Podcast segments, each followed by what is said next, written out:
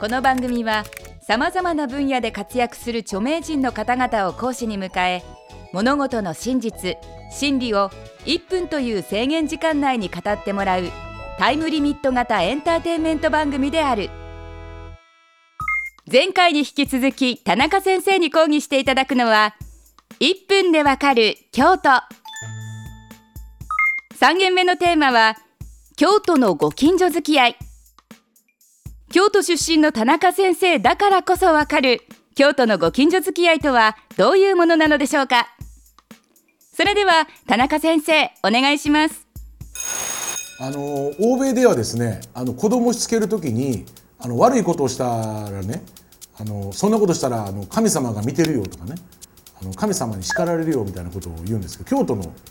人たちは子供叱る時にあのそんなことしたらあの近所の人が見てるよとかねあの近所の人が怒らはるよとかね。隣のおっちゃん怒らはるよとかね。なんかそんな風にしてあの教育されるんですね。まあ、あのつまりはあの結局あの神様と近所の人っていうのがもう並列っていうかもうそのぐらいもう近所の人が偉いっていうかね。あの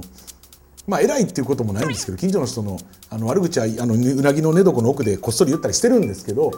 まあ、これは結局あのもうその神様ほど偉いというか神様ほど神様ほど気になる近所の人がですねのまああの迷惑かけられたくないし迷惑もかけたくないというね。まあそういうあの心の表れだと思うんですよねこれはね、うん、全然言えへんかったな。田中先生思ったように講義できなかったようですね。言いそびれた部分の補足講義をお願いします。あのうちの亡くなった親父がですねあのまあ朝方ちょっとあの体調が悪くなって、まあ、倒れたんですね。でその時にですねもう瀕死の状態でですねあの救急車が駆けつけるわけですよ家に。親父死にかけてるにもかかわらずあの近所の人に迷惑になるから救急車のサイレンの音は消していってくださいって言ったんですよ。俺京都人すげえなと思ってその時にもう命を差し出してまでも近所からのなんかそういう目を気にするというか近所の迷惑を考えるまあ本当にさっきも言ったんですけどあのひっくり返せばそれほどまでに俺たち俺たちっていうか自分のところには迷惑かけてくれるなと。うん、っていうこと、まあ、その自尊心の裏返しではないかなと思うんですけどね。まあ、このエピソードですねあの親父が死んだ後にですねあの友人である東京スカパラダイスオーケストラの谷中君に飲んで話してたら谷中君は京都人すげえって感動して泣いてましたからね。まあ、あの京京都人あのね本当京都人のそのなんていうかあのねあの心意気というのはあの東京生まれのね生粋の東京生まれのあの谷中敦君を泣かすまですごかったっていうねあの話なんですけど、はい、京都のご近所付き合いってある意味とても現代的ですね。隣の人に対して迷惑をかけないかけたくないかけられたくないみたいな感性っていうのはあのどんどんあのこっちというか日本全国的なスタンダードになりつつありますよね。だからあの非常にそのもしかしたら現代的な人付き合いというのを京都の人はあのあらかじめやってきたのかなっていう感じがします。だから必要以上に仲良くならない。あの仲良くしてほしくないみたいなね。あのなんかお店とかもその一元さんお断りみたいなんていうのはその排他的だという意味ではなくてあの従来のおひいきにごひいきにしてくれるお得意さんに対してあの満足のいくサービスを継続するためになんかそのあまりその一気に顧客を増やさないであるとかとかっていうなんかそのサービス精神だったりのあの裏返しなのかなっていうふうに思うし京都の人って最初会った時すごく無口で人見知りでうちあのね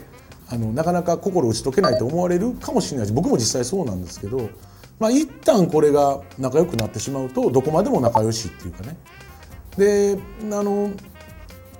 なんだろうその社交的じゃないと思うんですねいろんな意味で。でいろんなところに出かけていくのはすごく苦手なんですよね。であの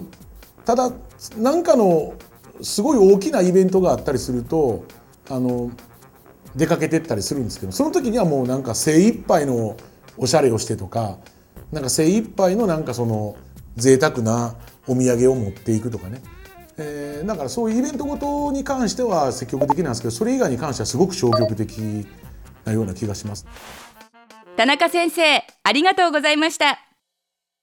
それでは本日のポイントをおさらいしましょう。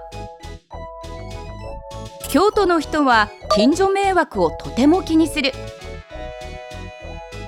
京都のご近所付き合いは現代的である。必要以上に仲良くはならないが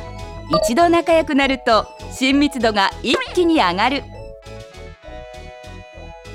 田中先生による1分でわかる京都。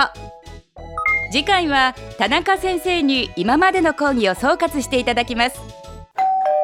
田中先生に関する最新情報はこちら。